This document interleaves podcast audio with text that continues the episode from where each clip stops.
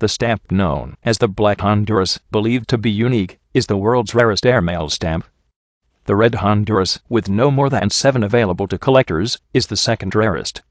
Both were issued in 1925 when Central America's first airline inaugurated service between the Honduran capital city Tegucigalpa in the interior of the country and Puerto Cortes on the Caribbean coast.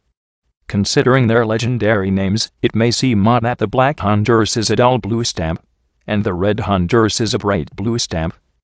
That's because they are defined by the ink colors of the overprints on them, which transformed the underlying common definitive stamps into airmail rarities. The 10 centavo Bridge stamp surcharged Aero Correo 25 in black ink, converting a 10C ordinary stamp into a 25C airmail stamp.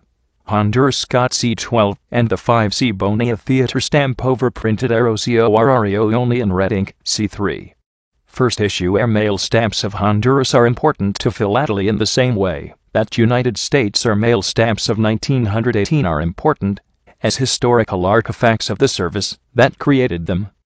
But airmail service was of greater relative significance to Honduras and the original U.S. government airmail service.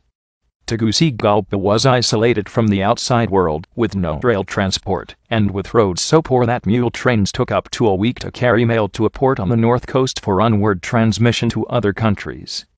The small aircraft flown by Compañía Aérea Hondurana, also advertised as Central American Airlines CAA traveled the 200 kilometer distance in about an hour and a half